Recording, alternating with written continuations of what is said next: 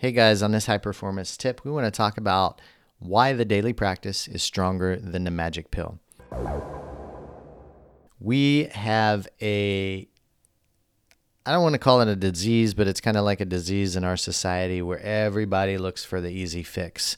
We look for the magic pill, the quick gains, the pill that is going to make us limitless, the pill that is going to make us lose weight rapidly our brains in the primal state look for and are easily sold on these magical pills, the easy to do.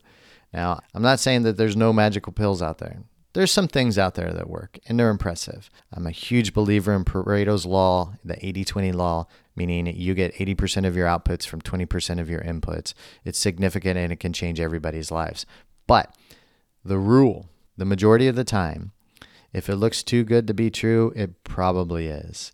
The daily practice is the magic pill. The solutions that we're looking from these magic pills to change our lives, to lose weight, to be better, to be smarter, to have better relationships are sold on whatever part of your life you think will be better when you get this thing. And that is how a lot of marketing out there is created.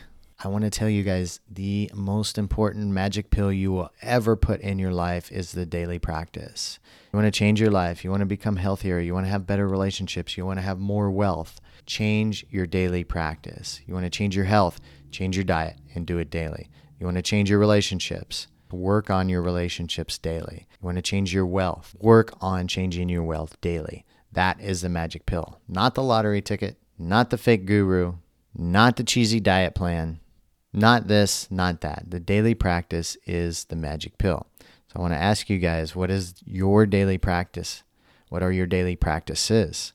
What are you doing on a daily basis to change your life, to make your life better?